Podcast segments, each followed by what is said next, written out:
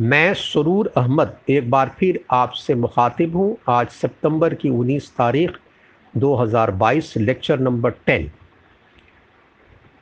सितंबर 19 मैंने इसलिए चुना कि आज ही के दिन queen of England, late queen of England, of great Britain Britain, उनको सुपुर्द खाक किया जा रहा है। यानी उनके लास्ट राइट्स परफॉर्म किए जा रहे हैं बेरियल है उनका आज। तो और, दुनिया के बहुत से ममालिक के हेड ऑफ़ द स्टेट्स और हेड हेड ऑफ़ कंट्रीज़ जो कहिए, वो पहुँचे हुए हैं। इनका इंतकाल 8 सितंबर को हुआ, यानी 12 दिन पहले। लेकिन कुछ लोग जो एक्सपेक्ट कर रहे थे कि साथ साथ मोनार्की जो कॉन्स्टिट्यूशनल मोनार्की है इंग्लैंड में, वो भी बेरी हो जाएगी, यानी वो भी दफन हो जाएगी। वो नहीं हुआ। है किंग चार्ल्स दो दिन के बाद बादशाह बन गए और वो सिलसिला जो कुछ रिपब्लिकन कॉज के लिए जो जो चैम्पियन करते थे लोग खुद इंग्लैंड में, उनको एक बार थोड़ी फिर मायूसी हुई। कि अभी ये सिलसिला मोनार्की का चलेगा कॉन्स्टिट्यूशनल मोनार्की का। ये बात सही है कि इंग्लैंड में डेमोक्रेसी मैंने मॉडर्न डेमोक्रेसी ओल्डेस्ट है मॉडर्न मॉडर्न एज के हिसाब से। लेकिन वहाँ साथ साथ बड़ी, कुछ चीज़ें बहुत अजीब व गरीब ऑर्थोडॉक्सी है। लगता है कि कुछ ऐसी एंशंट प्रैक्टिसेस है जो कि शायद कोई और जगह भी जापान को छोड़ करके। जापान की मनारकी में तो किंग को दम ऑलमोस्ट वर्शिप अभी तक वही किया जाता है ऑलमोस्ट वर्शिप लेकिन बाकी जगह मनारकी है किंगशिप है, जैसे यह डिक्टेटरशिप भी है मान लिया कि मिडिल ईस्ट में भी है कुछ कुछ जगहों पर। वहाँ भी ये चीज़ नहीं है, जो ऑर्थोडॉक्सी जो यूनिक ऑर्थोडॉक्सी है। और उसको बहुत रेलिश करते हैं, अभी भी इंग्लैंड के या, ब्रिटेन के एक तबका, बड़ा तबका और एक ख़ास किस्म का मीडिया ऑब्सेशन 12 दिनों तक रहा। सिर्फ़ ब्रिटेन के नहीं, बल्कि यूरोप के और बल्कि अमेरिका के भी मीडिया इंक्लूडिंग टेलीविज़न चैनल्स तो लगता है कि day in and day out उसको प्रोपोगंडा ही एकदम एक इशू बन गया कि भाई रनिंग कमेंट्री हो रही है। तो ये क्या मसला है भाई? ये तो सिर्फ़ क्वीन के डेथ का मसला नहीं है।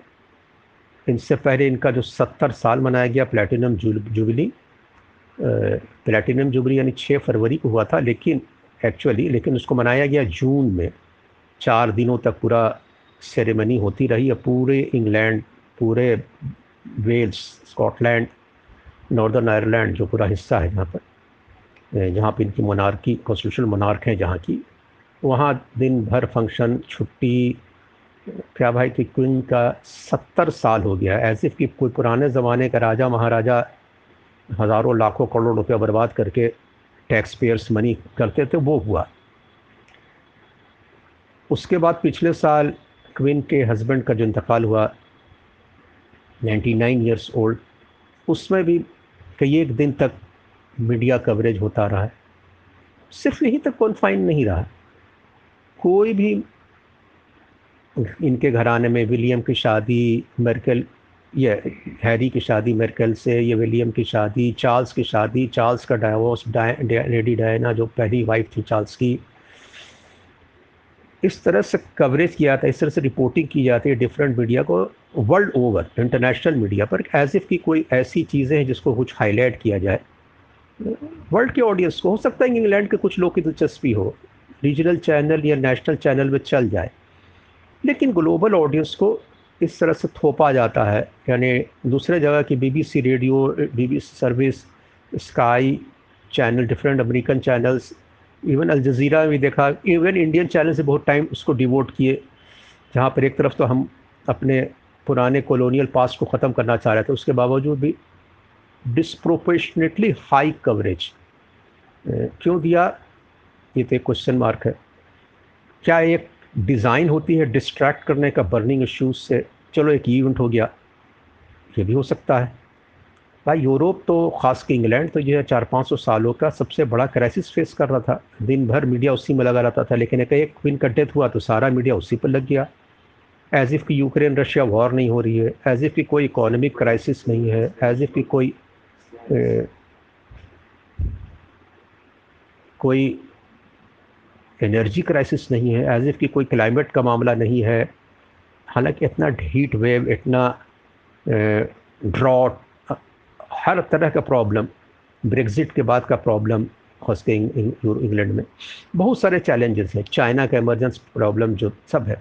लेकिन सबको इग्नोर करते हुए day in and day out यही चलता रहा बारह दिन तक। जब कोई इशू होगा तो किंग क्विन क्विन किंग हम कॉन्स्टिट्यूशनल मनारकी हैं की बात करते हैं। हमारे डेमोक्रेसी है। लेकिन ये ऑब्सेशन फॉर किंगशिप या मनारकी कुछ समझ में नहीं आता है, कुछ कंट्रडिक्शन है। ठीक है इंग्लैंड का कंट्रीब्यूशन डेमोक्रेसी में है मॉडर्न डेमोक्रेसी में। लेकिन ये ओवर द सेंचुरीज होता रहा, सिर्फ़ वेस्टर्न इसका कंट्रीब्यूशन नहीं डेमोक्रेसी के गो करने का। और अभी भी नहीं है। जो अनड्यू अनड्यू जो ये लेते हैं कि ये उसका ये क्रेडिट है, क्योंकि डेमोक्रेटिक या कहिए कि जो कॉन्स्टिट्यूशनल मोनार्की या इस टाइप का किंग का कंसेप्ट या बादशाह या रूलर का कंसेप्ट जो भी हो इलेक्टेड कहिए या जो भी हो, आम राय से बनने का सिर्फ़ यहीं पर नहीं है।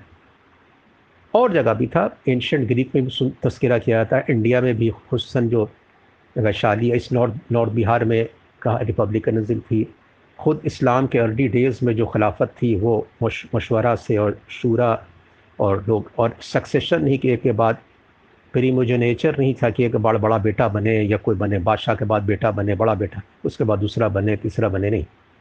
हज़रत उमर के बाद अबू बकर हज़रत उस्मान, हज़रत अली बने। कोई ऐसा सिलसिला नहीं था। तो सिर्फ़ ये नहीं कि सिर्फ़ यूरोप में हाँ यूरोप में भी जो डेमोक्रेसी आई शुरू में तो सबको वोटिंग राइट नहीं थी। कुछ लोगों को सिर्फ़ थी। हैंडफुल ऑफ़ लोगों की थी। ट्रेडर और मर्चेंट कम्युनिटी के लोगों की थी। धीरे धीरे बढ़ता गया। और औरतों की तो अभी कुछ सालों में आई है इन ट्वेंटी सेंचुरी में आई है। ब्लैक्स को नहीं थी, बहुत सारे आउटसाइडर्स को नहीं थी। तो ओवर ड्यू क्रेडिट लेना कुछ नहीं, लेकिन कुछ चीज़ों में हम यूरोप के डेमोक्रेसी या वेस्टर्न डेमोक्रेसी के जो अच्छाइयाँ हों, इसको हाईलाइट करते रहते हैं और बात आती रहती है। लेकिन जो इंग्लैंड की, या इंग्लैंड का मैं ब्रिटेन कहूँ, ब्रिटेन की जो डेमो, ये जो डेमोक्रेसी, या किंगशिप है, कॉन्स्टिट्यूशनल मोनार्की इसकी कोई ख़ास कुछ कुछ बातों को ज़रूर हाईलाइट करना चाहता हूँ। इसलिए कि जापान को छोड़ करके गालबा किसी और मुल्क में इवन मिडिल ईस्ट के इवन कई और जहाँ डिक्टेटरशिप है, वहाँ ऐसी बास बास ऑर्थोडॉक्सी और यूनिक चीज़ें नहीं पाई जाती हैं, जो इंग्लैंड के मोनार्की में अभी तक है। हालाँकि 2015 आते आते बहुत सारी चीज़ों उन्होंने चेंज किया है रिफॉर्म लाया है। उसके बावजूद भी बहुत अजीब व गरीब चीज़ें रह गई हैं उनके यहाँ। और इसको बहुत स्ट्रांगली डिफेंड करते हैं। सक्सेशन लॉ में बहुत चेंजेस आया है, लेकिन उसके बावजूद वो डिफेंड करते हैं कि नहीं, ये रहना चाहिए। एक बात यह है कि अगर कोई बादशाह क्वीन या किंग कोई भी रोमन कैथोलिक नहीं बन सकता है इंग्लैंड में। वो एंग्लिकन चर्च का बनेगा, चर्च ऑफ़ इंग्लैंड। ये एक अजीब चीज़ है उनके यहाँ। 2015 तक तो ये था कि अगर वो बादशाह है और अगर शादी कर लिया किसी रोमन कैथोलिक से, जो सबसे बड़ी आबादी दुनिया में है, फ्रांस, पुर्तगाल, स्पेन, इटली, सब रोमन कैथोलिक कंट्रीज़ हैं, पोलैंड, समझा ना? अगर शादी कर लिया तो वो जो है वहाँ का बादशाह नहीं रहेगा। He will have to resign मैंने एब्डिकेट छोड़ देना पड़ेगा। लेकिन 2015 के बाद ये हो गया कि भाई आप बन सकते हो, कोई बात नहीं है। शादी कर लियो। वो खुद बादशाह जो है रोमन कैथलिक नहीं होना चाहिए। उसकी बीवी अगर है या अगर क्वीन है तो उसका शौहर अगर रोमन कैथलिक है तो चलिए कोई बात नहीं। लेकिन क्वीन या किंग अभी भी रोमन कैथलिक नहीं हो सकते हैं। जहाँ हम इतने लिबरल वैल्यूज़ की डेमोक्रेसी की जस्टिस की इंटेलेक्चुअल डेवलपमेंट की बात करते हैं, वहाँ ये कुछ चीज़ अजीब गरीब मिसप्लेस लगती है कि भाई अभी तक ये प्रैक्टिस पर वो लगे हुए हैं। रोमन कहते हैं कि हमारे यहाँ सेक्टेरियनिज़म नहीं है, हम इस पर विश्वास नहीं करते हैं। लेकिन, ठीक है, आप क्रिश्चियन कंट्री हो सकते हैं, आप सब कुछ हो सकते हैं, लेकिन क्रिश्चियन में भी आप एकदम कि नहीं एंग्लिकन चर्च का हेड ऑफ़ द स्टेट होना चाहिए और बादशाह होना चाहिए। एक्स के साथ साथ एक चीज़ और अजीब व गरीब है, जो कि कहा जाता है कि religion and politics should be separated दम अलग अलग चीज़। है लेकिन इंग्लैंड का बादशाह, चाहे क्वीन हो, चाहे किंग हो चर्च ऑफ़ इंग्लैंड का हेड होगा। ये कोई और कंट्री बहुत बहुत रेयर होता है वो सब में। मानो वहाँ का मजहबी हेड का भी चर्च ऑफ़ इंग्लैंड का हेड वही होगा। चाहे उसको मज़हब से मतलब हो, मत मतलब हो एग्नोस्टिक हो एथिस्ट हो उसको सेक्सुअल मिसकंडक्ट का इन पास्ट रिकॉर्ड रहा हो, वो नॉन बिलीवर रहा हो, कोई भी हो, वो खुदा पर विश्वास करता है कि नहीं करता है, वो इशू नहीं है, वो बन जाएगा ऑटोमेटिकली तो क्वीन के बाद चार्ल्स बन गए. चर्च ऑफ़ इंग्लैंड का हेड ये भी एक अजीब बात है. एक बात और ये है कि वो इंग्लैंड के जो हेड ऑफ़ द स्टेट्स ये हाँ जो मुनार्क होते हैं यूरोप, मैंने सॉरी, ब्रिटेन के, यूनाइटेड किंगडम के, वो मोनार्क, चूँकि इनका करीब 50 से ज़्यादा कंट्री पर रूल था तो कॉमनवेल्थ कंट्रीज़ का एक एसोसिएशन बनाए हुए हैं तो उसमें भी तेरह चौदह ममालिक के बादशाह अभी भी क्वीन या किंग ऑफ़ इंग्लैंड रहते हैं। उसे ऑस्ट्रेलिया, न्यूजीलैंड भी उससे कनाडा, ये सब तो है ही, लेकिन ख़ास करके वेस्ट इंडियन आइलैंड के छोटे छोटे ममालिक के। हाँ ये बात ज़रूर है कि रिपब्लिकनिज़म का ग्रो हो रहा है, बहुत से छोटे छोटे कंट्री में ये कहा जा रहा है कि हम उनको नहीं मानेंगे। अब हमारे यहाँ प्रेसिडेंट सिस्टम होगा सिस्टम होगा, इंग्लैंड के बादशाह को अपना बादशाह नहीं मानेंगे। लेकिन उसके बावजूद भी इंग्लैंड वाले, वहाँ के छोटे छोटे मुल्क में तो ये ग्रो कर रहा है, ये डेवलपमेंट हो रहा है।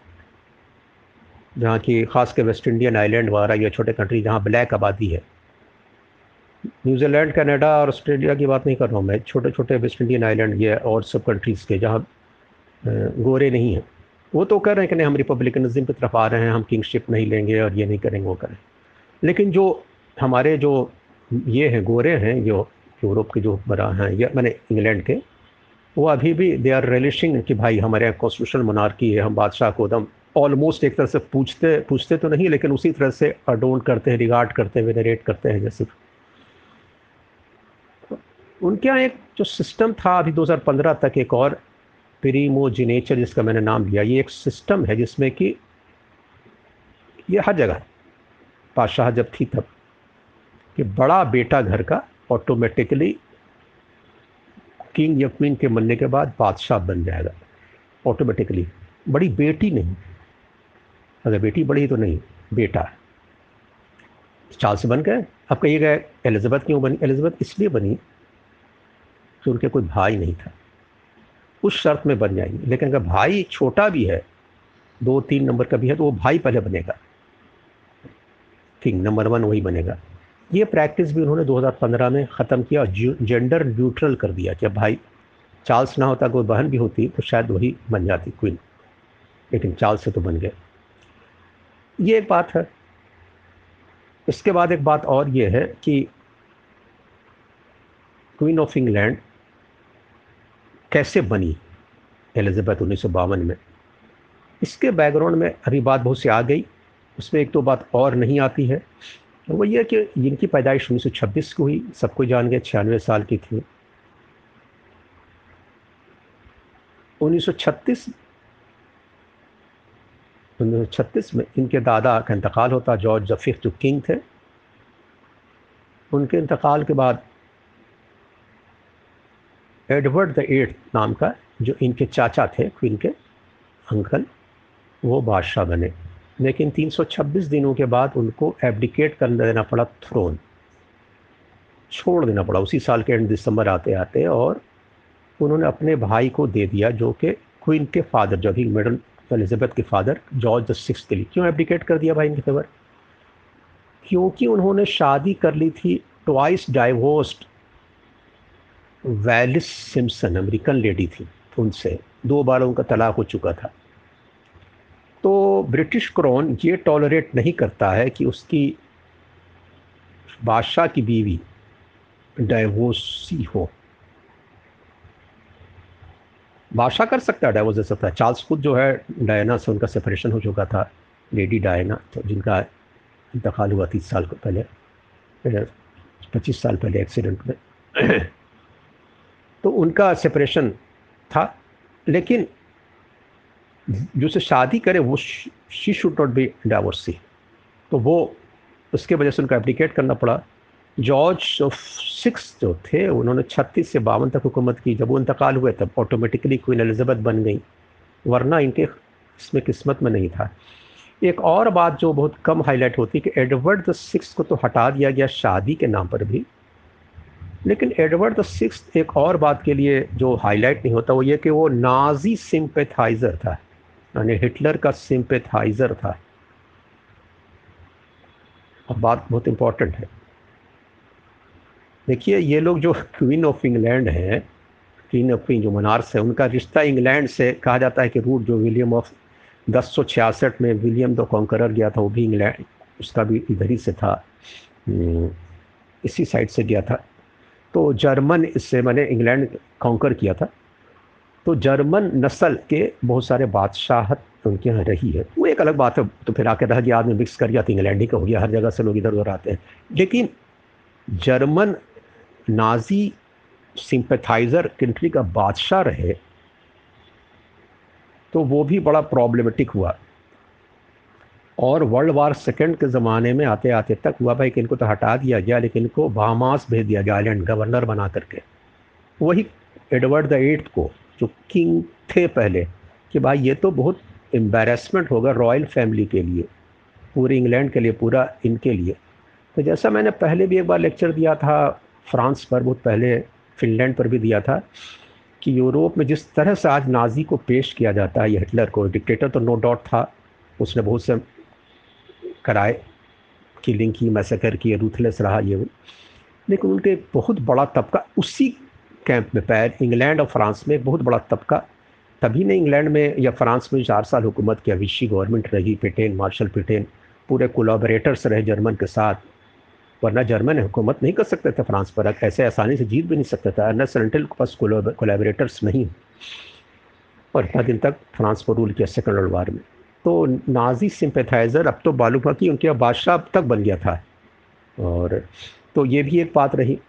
अब एक बात और ये आती है वो कि मैंने कहा कि डेमोक्रेसी में अमेरिका और इंग्लैंड, मॉडर्न डेमोक्रेसी में कंट्रीब्यूशंस है, इससे कोई, इसमें कोई नो डाउट अबाउट इट और उस एक हेल्दी एक कंट्रीब्यूशन है, इससे डिनाई नहीं किया सकता। लेकिन कुछ अजीब व करीब चीज़ें कि डेमोक्रेसी के नाम पर इंग्लैंड, फ्रांस, अमेरिका पूरे दुनिया में जो बमबारी करते चलते हैं या करते चलते थे कि यहाँ के बादशाह को हटाएँगे, यहाँ के डिक्टेटर को हटाएँगे, यहाँ के डिक्टेटर को हटाएँगे अफ़गानिस्तान में क्या हो रहा है? इराक में, सीरिया में, वियतनाम में इतना साल तक यहाँ पे कॉम्युनिस्ट आ जाएँगे तो वो डिक्टेटर हो जाएगा। ये यूरोप को जो सबसे वेस्टर्न डेमोक्रेसी कहलाती है तो सबसे western most countries of Europe है पोर्चुगाल और स्पेन तो करीब करीब पचास सालों तक डिक्टेटर रहे चालीस पचास सालों तक। ये दोनों मुल्क वेस्टर्न मोस्ट है।